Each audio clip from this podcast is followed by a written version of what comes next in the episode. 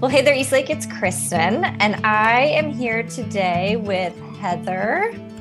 Hi. And Susie. Hello. Both Dugans, actually. Heather and Susie have been helping Peter and I this year on our leadership team, just kind of coming up with ideas and conversations of things that we could do. And way back when we were driving together, we started to kind of just have this conversation about some of the things that we're going to be talking about today. And so I wanted to invite them to officially have this conversation with me for Eastlake. And so we're going to be talking about fertility and menstruation and the rituals that come along with that and some of our thoughts and experiences. And I want to start out by just saying and acknowledging that today this is coming from three women who are cisgendered and heterosexual and who have birthed babies. And I want to just acknowledge that there's a lot of people out there that don't fall into those categories or who wouldn't have the same perspective we have coming into this conversation. And so I just wanted to say that we acknowledge that the concept of femininity and female is different from what we grew up with, but we are going to be having the conversation from our experience because that's what we can speak from, and acknowledging that there are other experiences that don't fit into the probably the way that we're going to be talking about it, and that's okay. So I guess I just wanted to start out by saying that because a lot has changed in, you know, our culture regarding fertility, femininity, masculinity, and so yeah, it just felt important to start with that and then just kind of acknowledge we're coming from our own perspectives. And we have similar stories and differences in our stories. So yeah, is there anything you guys want to add to that before we get started with that concept? Not from me. I think it's just like, when you were speaking, I was thinking how limited our perspective actually is, and to us, how large our perspective actually is, because it's all we know. Yeah. Yeah. We're always just coming at it from a sliver that we get to share today. You know, we're never going to got to cover the whole pie. That's for sure. Yeah. And I also was like, Kristen, you are just playing into the problem by only inviting two women to talk about that. Why did I not make Peter join us or Andy? Yeah, but here we are. And sure Andy would have loved this. Oh, I asked him some questions leading up to this about what he thought. I asked him some questions about what he knew about menstruation, and he was like, oh my gosh, are you serious? And I'm like, yes, I just want to know, like, what's your answer to this question? So he goes, is this on the record or off the record? So, but that leads to my first question for you. So knowing that we don't know exactly where this conversation is going to go, but when I bring up the topics of femininity and fertility, I want to hear your answer to why should men listening to this not hit stop right now and find a different thing to listen to? Why do we want everyone to keep listening? Susie, you want to go ahead? Sure. I think I will hit this drum a lot. This is just the theme of my life, but just the element of bothness. And I think that men have sacred femininity in them, and I think women have sacred masculinity in them. And so I just don't think that this is only a conversation for women. And I think that all men interact with women, whether you want to sleep with them or procreate with them or not. So we just live in a world where we have a lot of different people. So I think you should stick around. And I also listen to a lot of podcasts with just men talking. So I feel like, you know, you might owe us one or two, you know. I do think too, like going back to perspectives, I think lately I've really noticed how, again, limited my perspective is.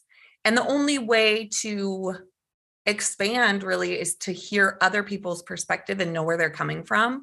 And I think femininity and menstruation are like a large part of being a woman biologically. So I think I would listen to a large part of what it's like to be a man, especially because I have a son. So I would want to know kind of what that perspective is. So again, people can turn it off if they just don't want to know from a different perspective. Yeah, there's not a lot of people like that, I feel like, that are listening to this to begin with. But I would say, yeah, a lot of my perspective of growing up was that fertility and menstruation and stuff was kind of taboo and secretive. And I was laughing about how, like, I worked really closely with just men for a good portion of the last like 8 years. And I was still, you know, shoving tampons up my shirt sleeve to go to the bathroom. And also, I think men have daughters. And so let's get informed about what's actually happening. I was reading a study from the National Institute of Health about men and their like understanding of menstruation. And I thought it was really interesting. Basically, the gist of the study was there's not a lot of studies that have been done about this, but the summary was men definitely know less about it. And the less they know, the more negative they feel about it. Mm-hmm. And I think that that was interesting too, just to watch ourselves on like a lot of things, that the less we know about things, there's the chance that we feel more negative about it. But that it did note that men get more comfortable with it the older they get. And that's probably because they're interacting more with women.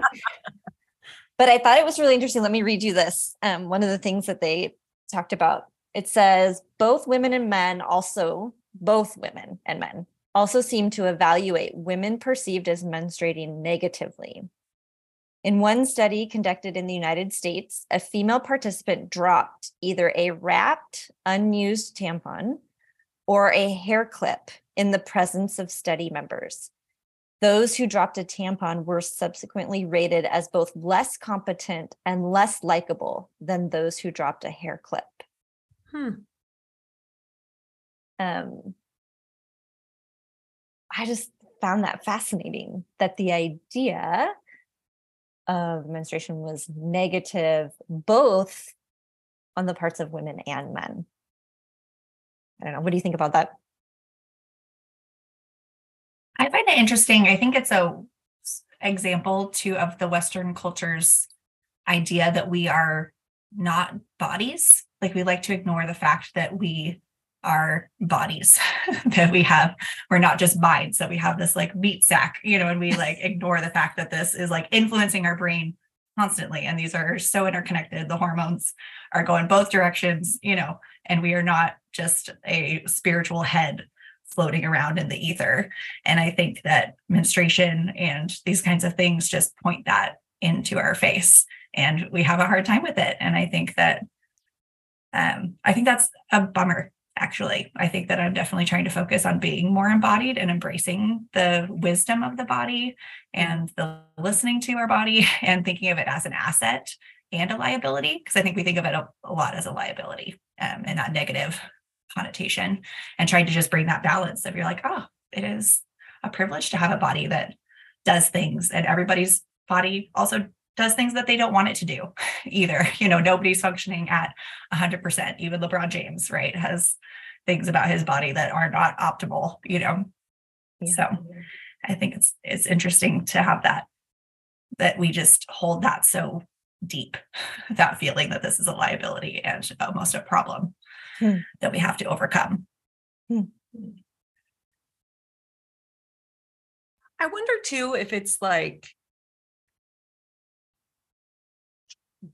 being a reminder of the fact that we have a body, like in that study that they did, I wonder if it's just the reminder, like if somebody dropped a tampon, you're like, oh, they're on their period. Oh, this is how I feel about my period. This is how this feels.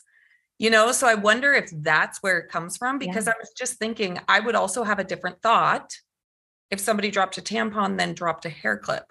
The hair clip, I would be thinking you probably shouldn't put that back in your hair because that was just on the bottom of the bathroom.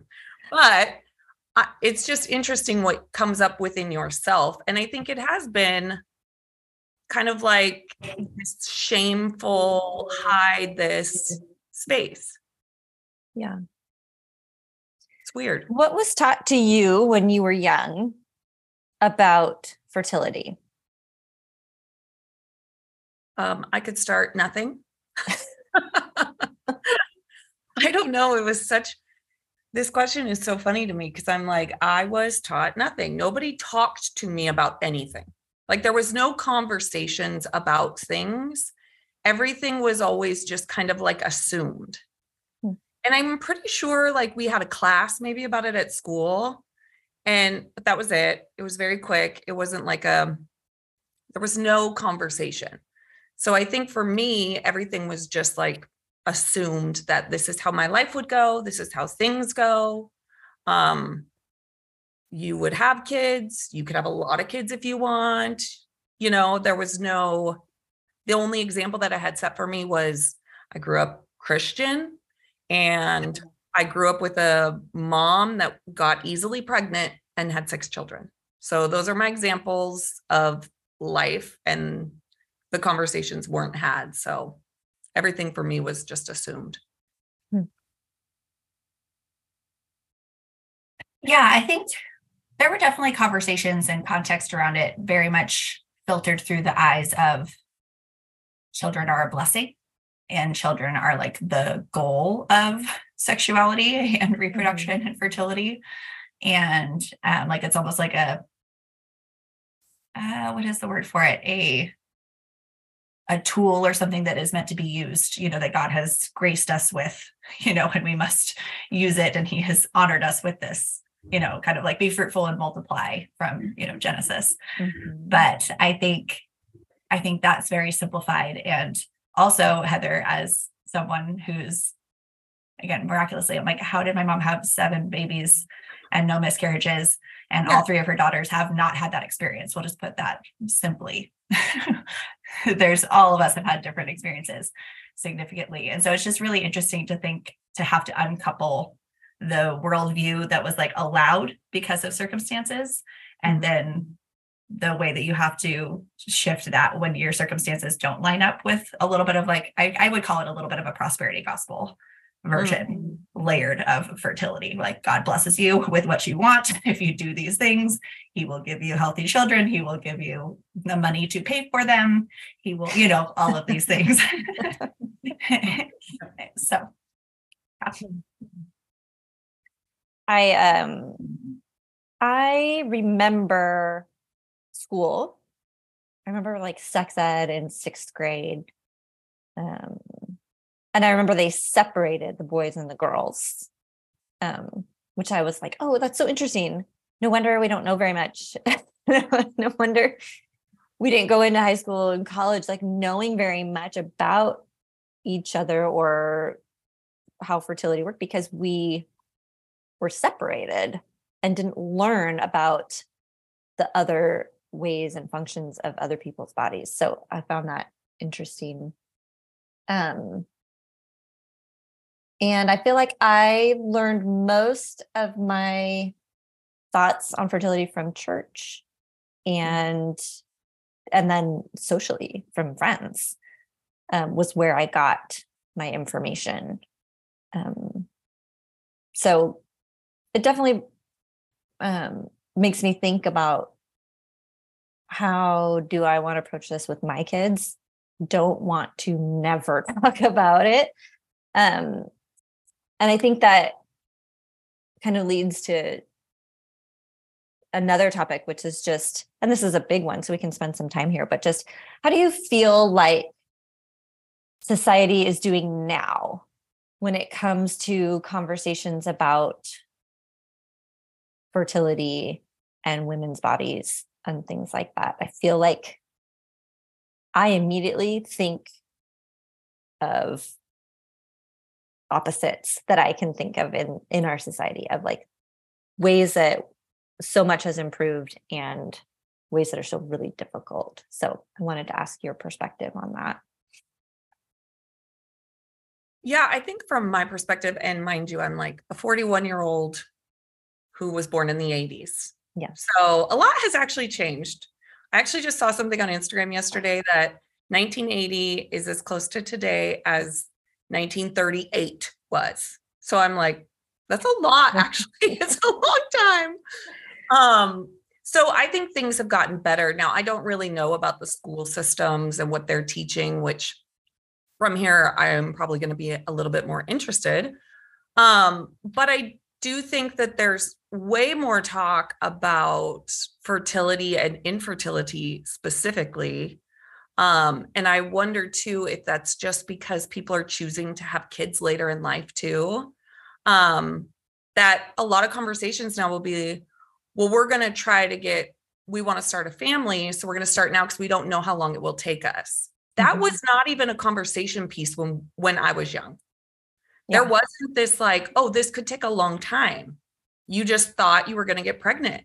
And I think too, growing up in the church, you know, there's so many rules about getting pregnant that you're spending so much of your life, like trying to not.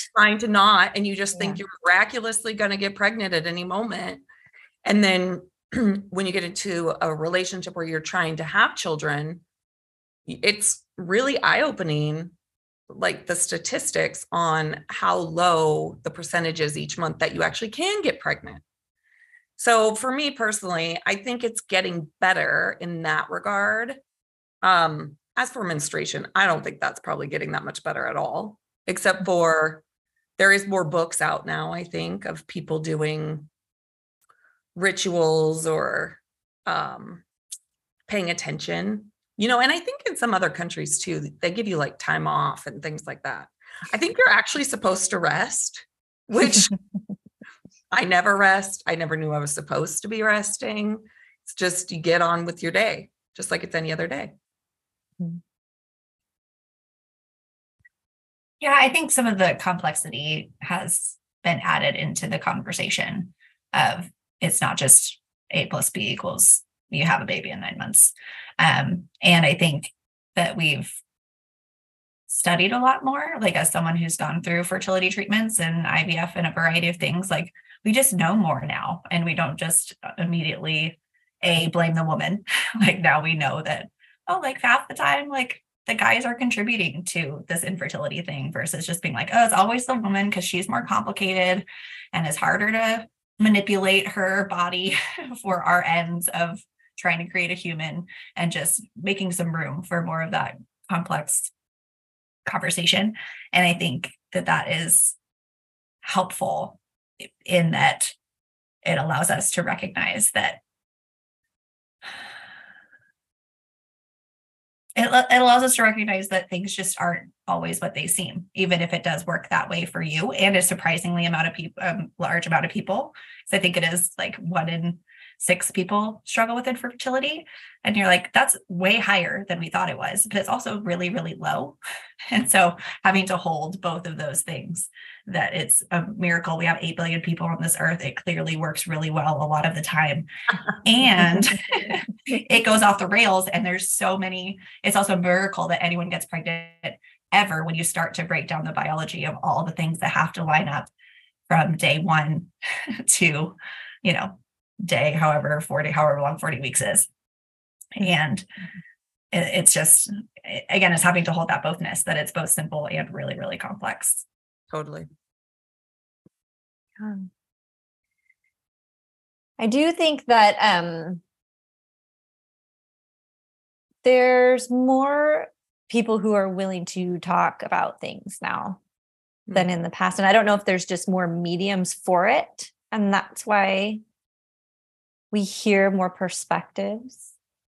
But I do feel like for whatever reason, I didn't hear a lot of perspectives growing up.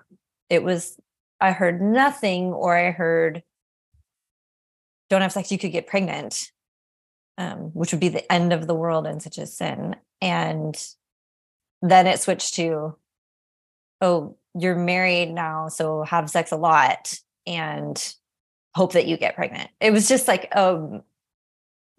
quick turn. It's a little abrupt and not a lot of information or processing. And, I was thinking about that book. I don't know if you guys have heard of it. It's called The Red Tent, and it's, I don't know how to say her name, Anita Diamant, maybe, but it's a fictional story about,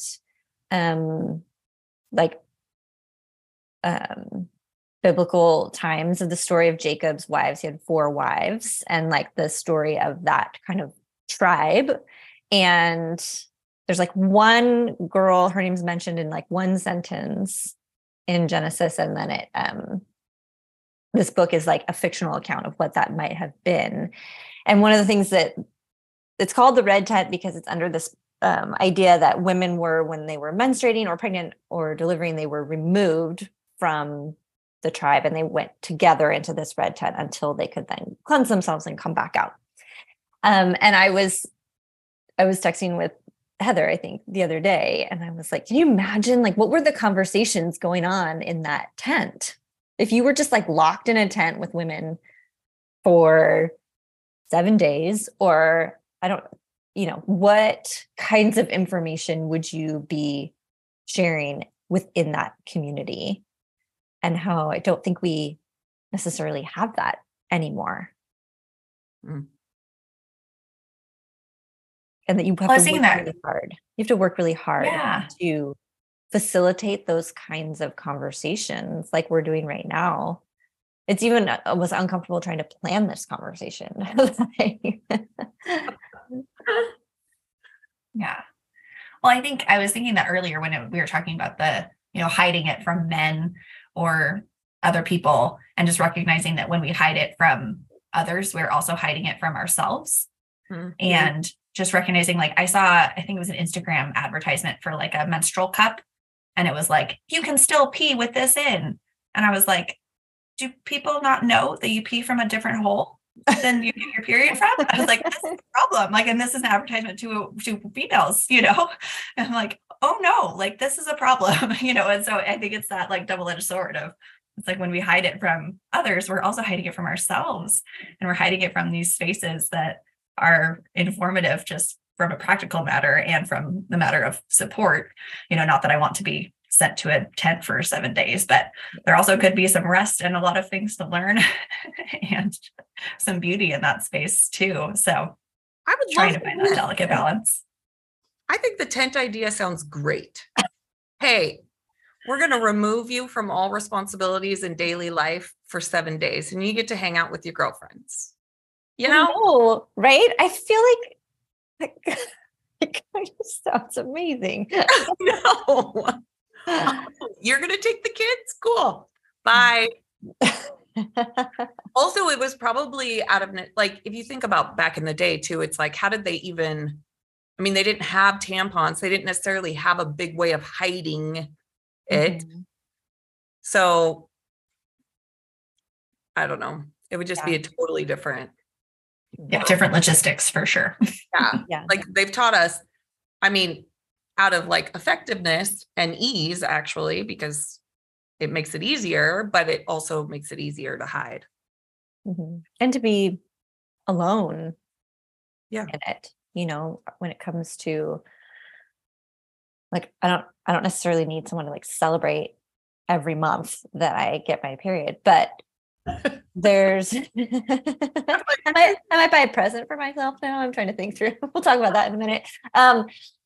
But when it comes to fertility, that can be a really lonely place if it's something that there's no place for you to talk about it. And also just learning, I had an acquaintance who kind of accidentally or unintentionally got pregnant. And the comment was made like, it was something along the lines of, I wasn't even on my period. It was like 2 weeks after.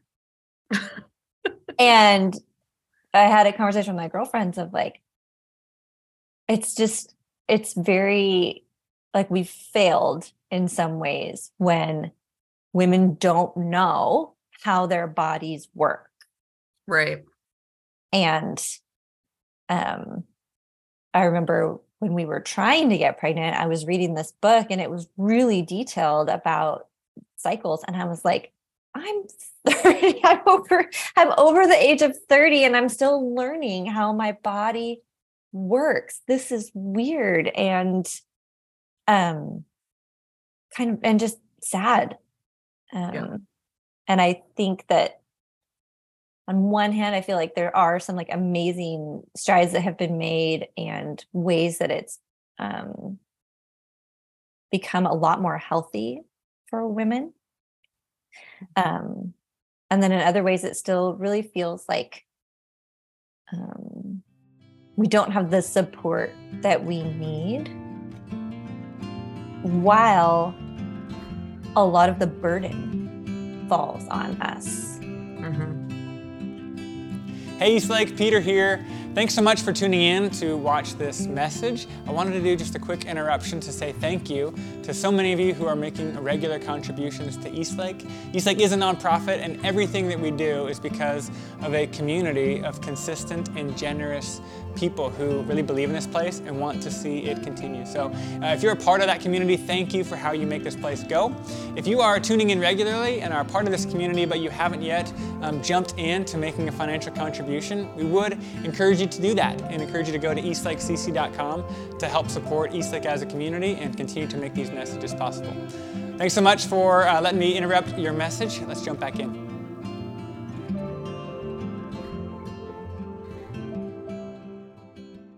What do you guys think about that, about like the burden of fertility?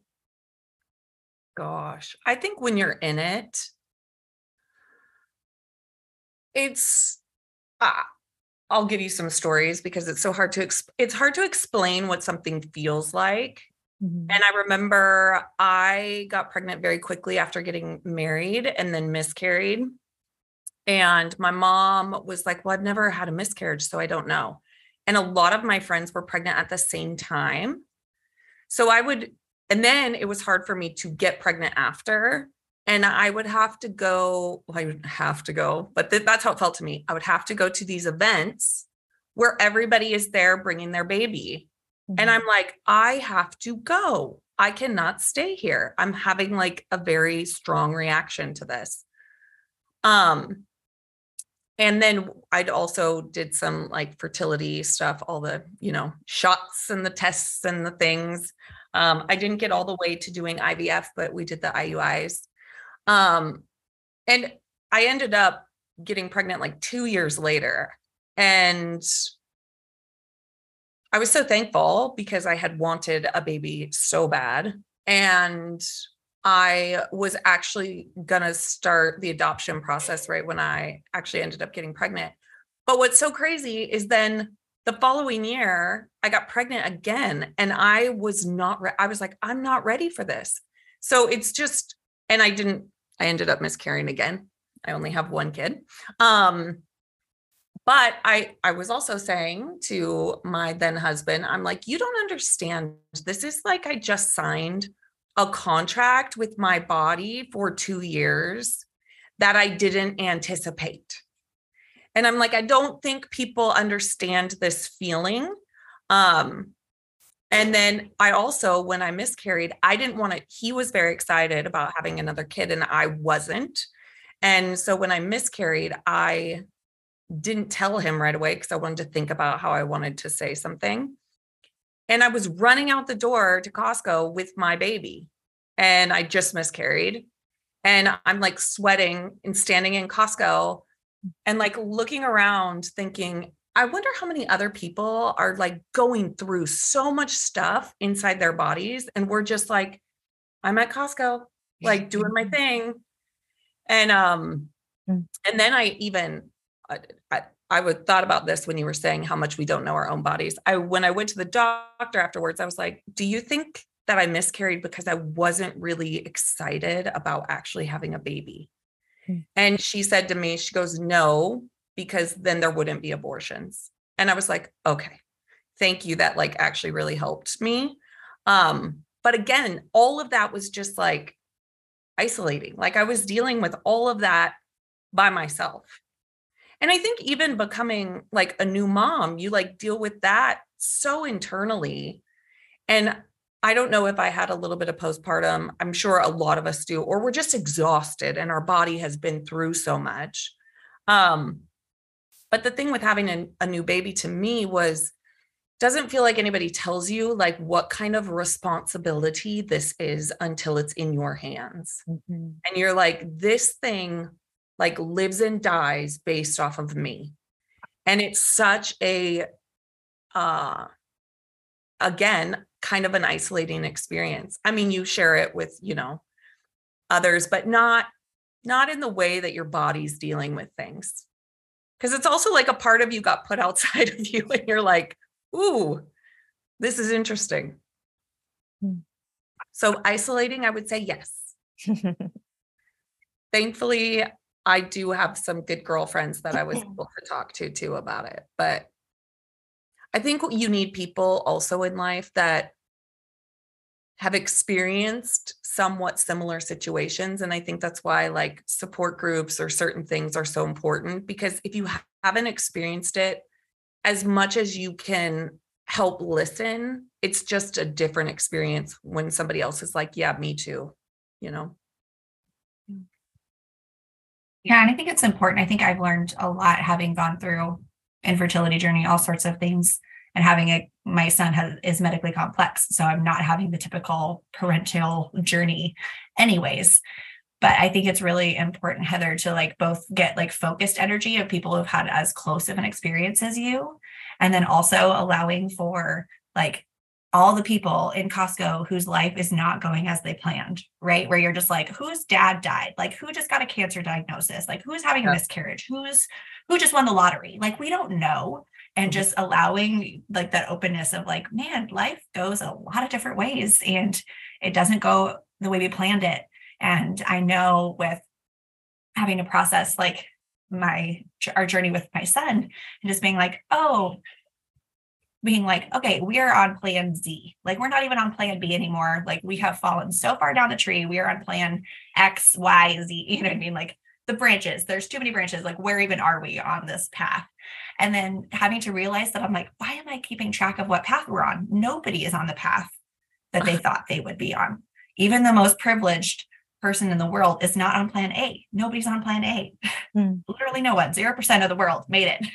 So I think Heather, you're making a great point of like, it's so isolating. And I think that you can wallow in that isolation. And it also can be so like, welcome to this club, and it's a shitty club, and it's actually a club that we're all in if we open it up enough to recognize that we are humans with bodies that will die someday, and you know just that we're all going through that. And not to belittle your experience in any way, you know, or the personal experience and the uniqueness of that experience that only you can feel, and that can be so isolating. But also, really, I think I've been trying to embrace that experience right now, and embrace the experience of you're like, oh, no one can have this experience for me.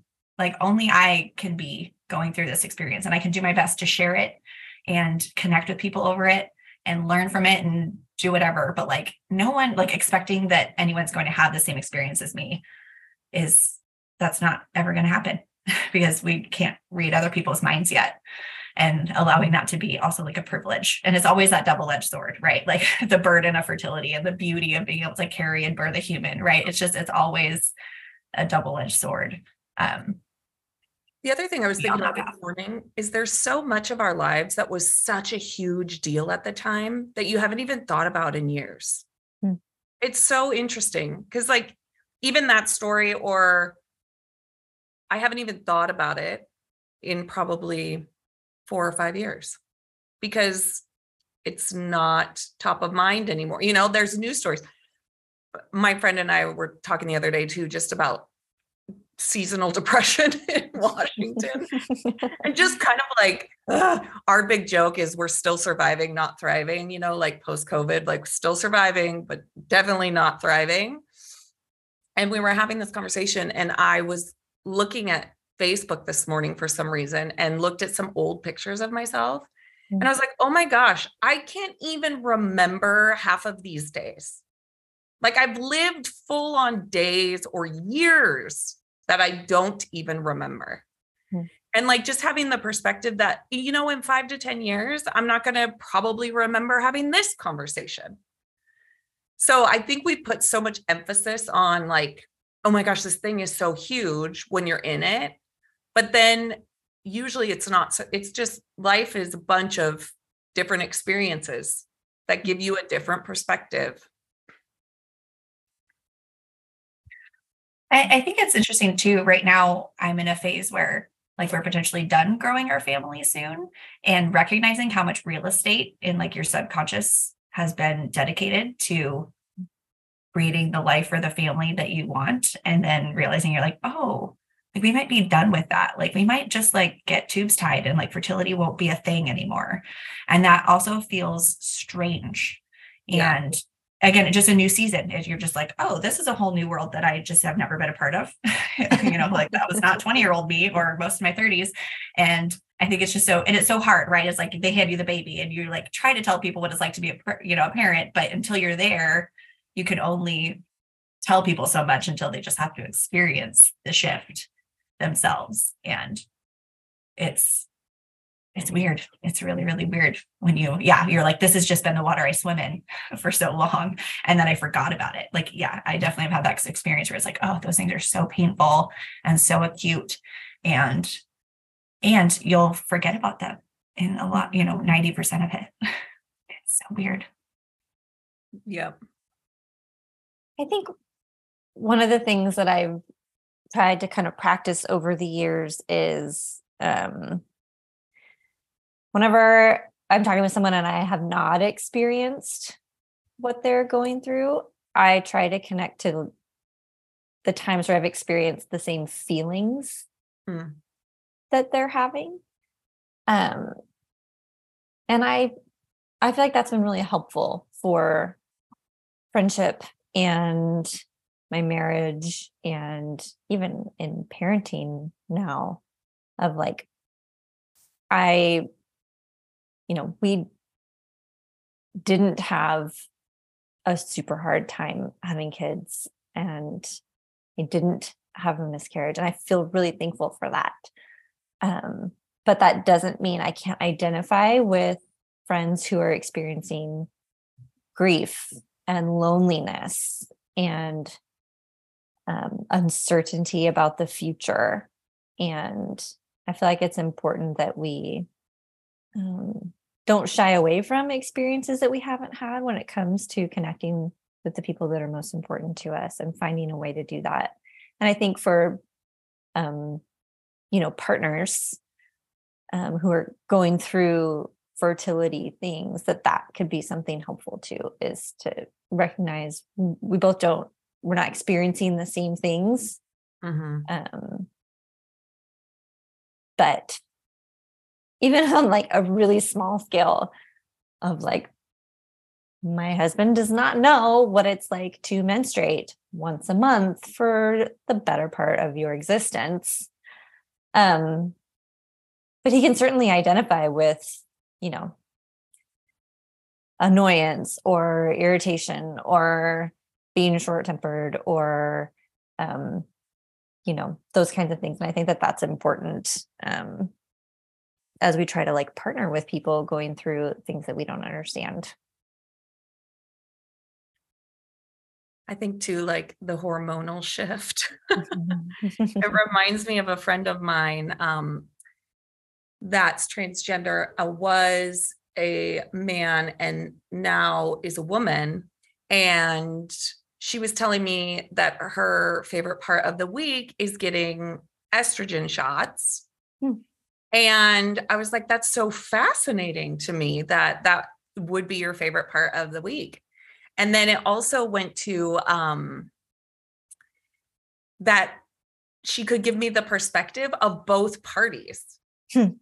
Like she even said, I just wasn't used to like the mood swings. And I'm like, oh my gosh, you have like perspective on like both situations, which is just really fascinating because I didn't know. I mean, the thing is, you know what you know. You live in your body. You know what you know, what's happening. I mean, as most of what they've told us, like, yes, we don't know everything. And it's kind of shocking about fertility.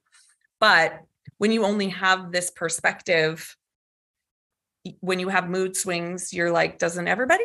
You know, you're kind of just like, okay. I found it interesting too, probably because of my age. I'm noticing a lot more, and maybe there's an algorithm for social, but even in like, I don't know, I'm probably paying attention to conversations about menopause and perimenopause and what's going on. And I have just started to feel thankful that I can already tell there's more information available to me when that starts to happen. Because I remember being in IKEA and my mom had like a hot flash and I was like, what is happening to her? She was like, she had to drop everything she was carrying and she was just sweating and had to fan herself and sit down. And I was like, oh my God, are you okay? What's happening? And that is like the extent of what I know about what's coming for me, I feel like. I don't know, maybe that's a terrible way to say it. I do feel like it's interesting to now, like we have information now about what is ahead for us, most likely. And I find that helpful that there's already more therapies and more doctors and more natural ways of processing this and that and understanding this and that. And I feel already like a shift in that there's more information, which is empowering as you head into different parts of fertility that are ahead of you. I feel like for any stage, there's more information now, and that feels helpful and empowering. And like people talk about it. Yeah, I feel like for my daughter, there's way more that I can already think through of conversations I want to have, things I want to tell her about, information she can read, and the decisions she can make for herself.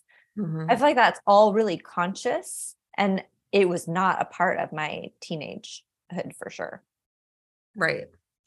And I feel like I, at this stage of my life too, because same thing, like I'll go to the doctor and ask the question, like, can you check my testosterone? Which I never would have even had that language years ago, or anybody around me. My mom never talked about that kind of stuff. And now because we have more awareness, and I think a lot of that is just, you know, the internet. What were we going to do back in the day? Go check out a book at the library on fertility and hot flashes? I know. So I think because you only saw one doctor. And it was their information that you had access to. But now you can follow, 10 different fertility doctors on Instagram and listen to their stories, and other people are sharing what works for them. I just feel like the burden is more, it's not a shared burden, but it feels less when you have information. Mm-hmm. Whereas I felt like when I was a teenager, it was like, I get my period and don't have sex.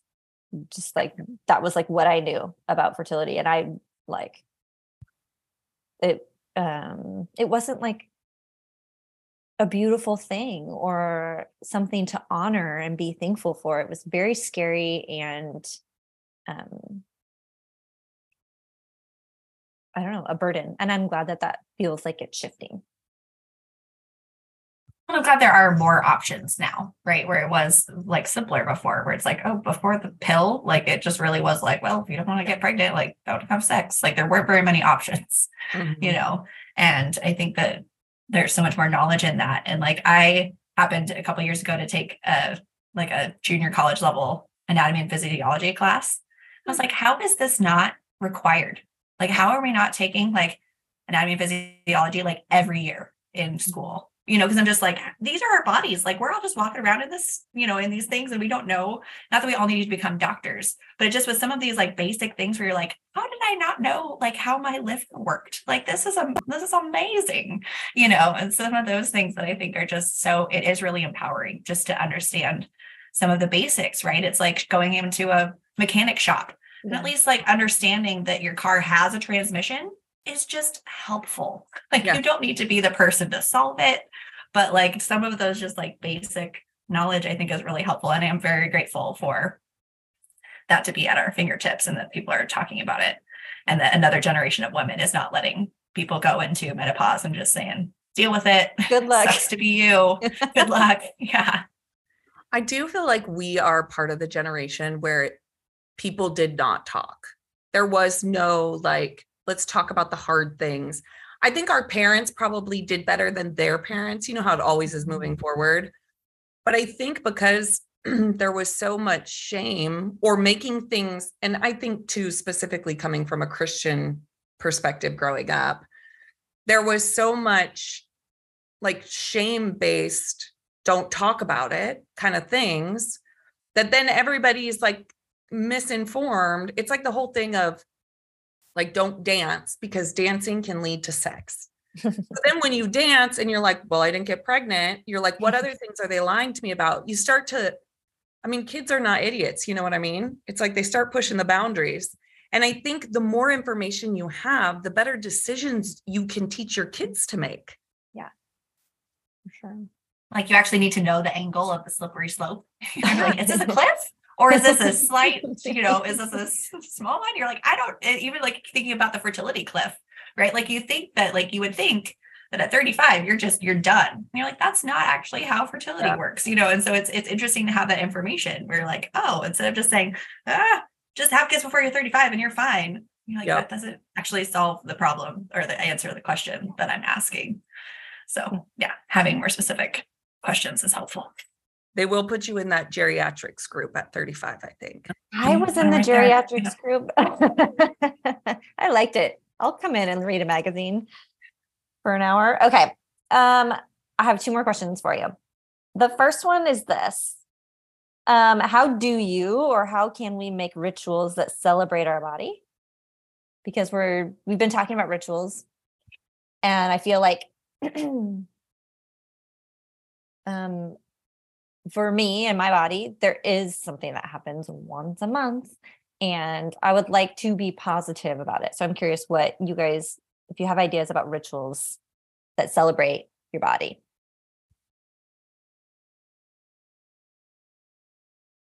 I currently have none. Except for the huge sigh of relief that my crazy brain for the week before is on its way to being over. So I usually feel a lot of relief once I start my period. So that maybe I could use that to like use that period of the relief to clue me in on doing something with that. Mm-hmm. Or, I mean, what would probably be the most helpful is the week before thinking, okay, this is why I'm feeling this way. Because you would think I would put it together, but I don't. It's every single time, oh, the relief is here. Great. That's why I felt so crazy. But when you're feeling crazy, it's just, you're feeling crazy. So I do not have any. I probably won't do the things that some people do with like putting blood on their faces. I have seen that on Instagram. That is some rituals some people do. Some people give it to their plants. I think I would actually like to look into like, what exactly is in this stuff that's shedding from my body, you know, because supposedly it's full of a lot of like fresh cells and different things. I think even if I piqued my curiosity in that, maybe that would then create some sort of ritual that I wanted to do. Yeah.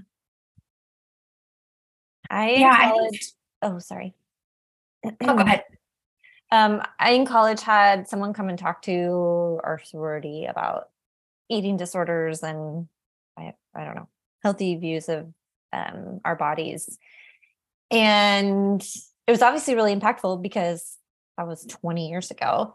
And I still remember that she talked about saying thank you, body, for the things that it does. And instead of looking at ourselves in the mirror and being like, gosh, this doesn't look the way I want it to, or that shifted. When did that move? Those kinds of things. To be focused on thank you, body, thank you, legs that carry me throughout the day. And I don't even think of the work that you're doing. And thank you, body, for this and that. And I feel like I kind of do it, and I would like to be more focused on, like, thank you, body, that I was able to have two children, to carry them and sustain them. And it was brutal, by the way. My body has never been the same, but to be thankful for that. Like, so that's part of one of the things that I try to do is thank you, body. Yeah, I love that affirmation phrase, because I was going to go down a similar vein, is because it feels like when things are going wrong with your body, even if you just have a cold or you're feeling crazy because you're going to get your period, you can forget how much your body does right for you without you even asking or thinking it. Mm-hmm. And I think that's been really critical caring for my son. And like, he has lots of things that go wrong with his body. He has seizures every day. But then you also sit there and you're like, oh man, his body is also doing so many things right. And, you know, you start to learn about all of the other things, you know, that could go wrong with bodies. And you're like, oh my gosh, I want to be grateful for the 98% that he, oh, when he pooped today, that is amazing. It's a miracle. Like, thank goodness, like that could have been a thing, you know, and you don't appreciate it, and not in like a toxic positivity kind of way. But I think it is really important to, I love that phrase. Yeah. Just like, thank you, body. Like they are doing so much for us all the time. And just, you know, thinking of your heart just beating constantly, over and over and over again. And you can't stop it if you tried. You know, it's just kind of that, like, having to reconcile that, like, mind and body, and your body just does stuff whether you like it or not, and having to push that control and be grateful for it and being annoyed by it, right? Because it's always going to do stuff you don't want. So yeah, that's a beautiful affirmation.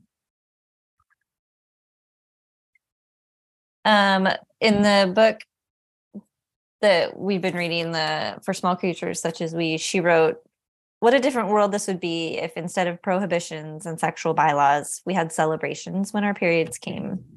What if there were special things we get to do instead of things we cannot? And I've thought about that too. Like I said, I'm not going to throw myself a party every month, but like, maybe I get to go buy a coffee just to celebrate that my body is, like you said, it's working, it's doing the things it's supposed to do.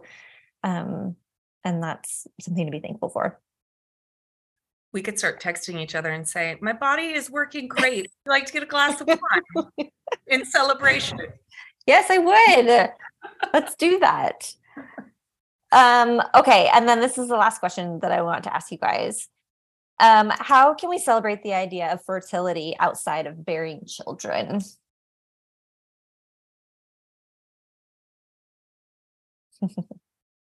So the only way I think about this is by, like, fertile land, like something being like ready to be planted, or seeds that need to go into a fertile soil. Like, I think there's a lot of fertility around us if we're actually asking the question and paying attention to it. I know for me, I'm going on a Wilderness Within today, and I feel very fertile inside, which is, I feel very ready for whatever this experience is going to be.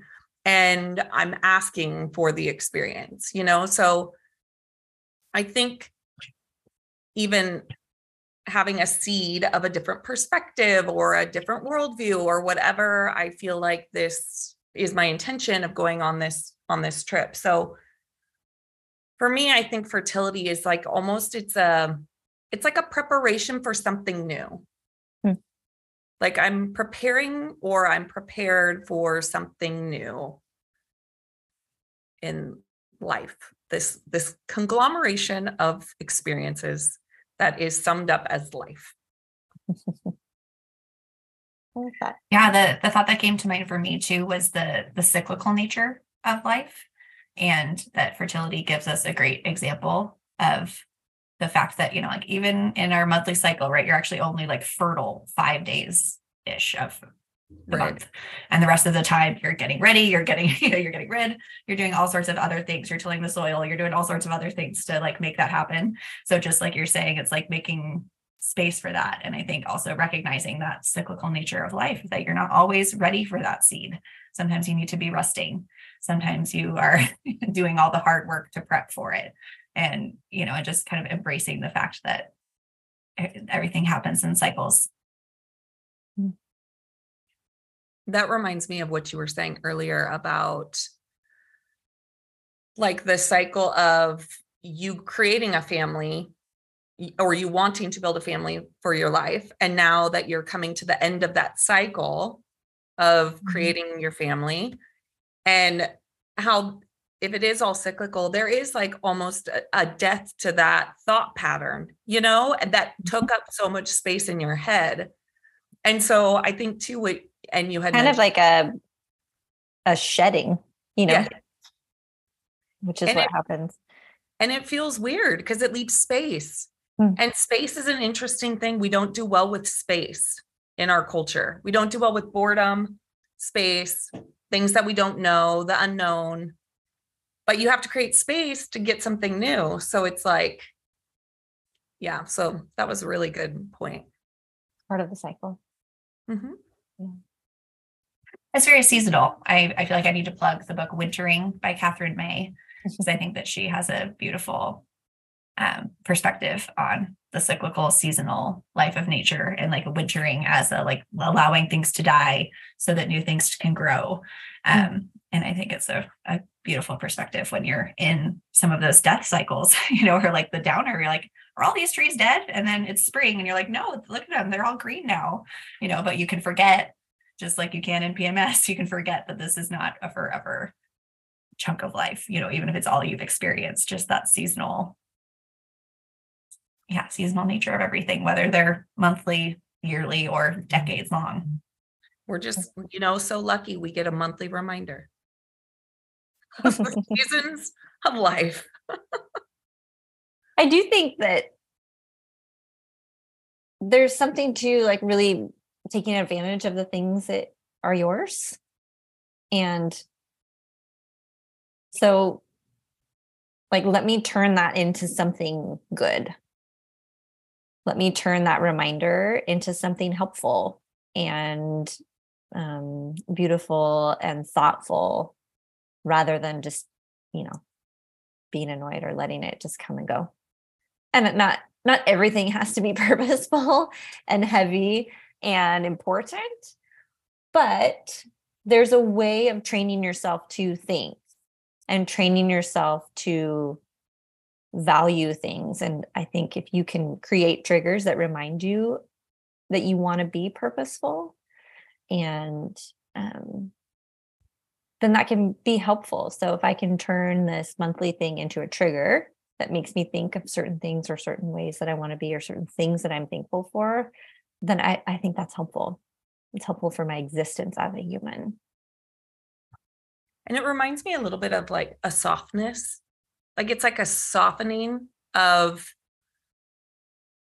this busyness that is running our lives. You know, a lot of, I feel like I have to function a lot in my like masculine because I have a busy life and I have to move quickly. And I feel like with femininity, there's a little bit of a like softening and a receptive and just like a taking a time out kind of. So I think that that's really important too. Like the older, I've noticed specifically the way my life has gone, I'm getting harder as the years go on. And I think that's also because I don't have a young kid anymore. When you have babies, you're softer because you talk in baby talk and you have to slow down. You have to feel this situation a little bit differently. And so I think even addressing like once a month or a ritual or something of that nature, is allowing the softness to also be there, which I think can be helpful. I like that. Yeah, I love that. Any parting thoughts before we go? Anything that you've thought about that you didn't say yet?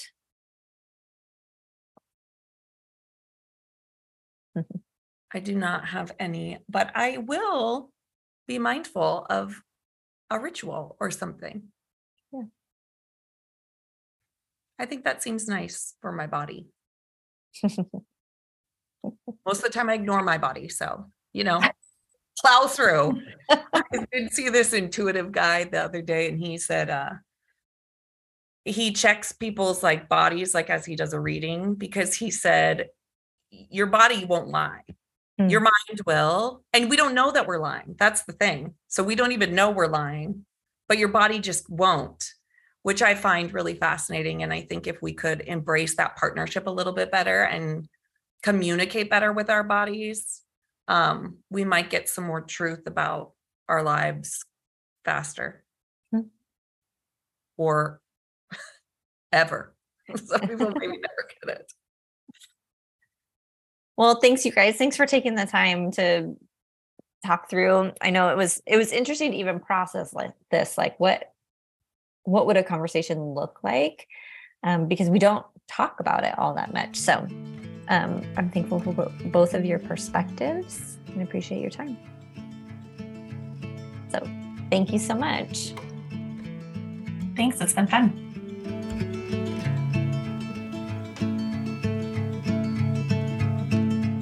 Thank you for joining us. To make a donation, head to eastlakecc.com/donate.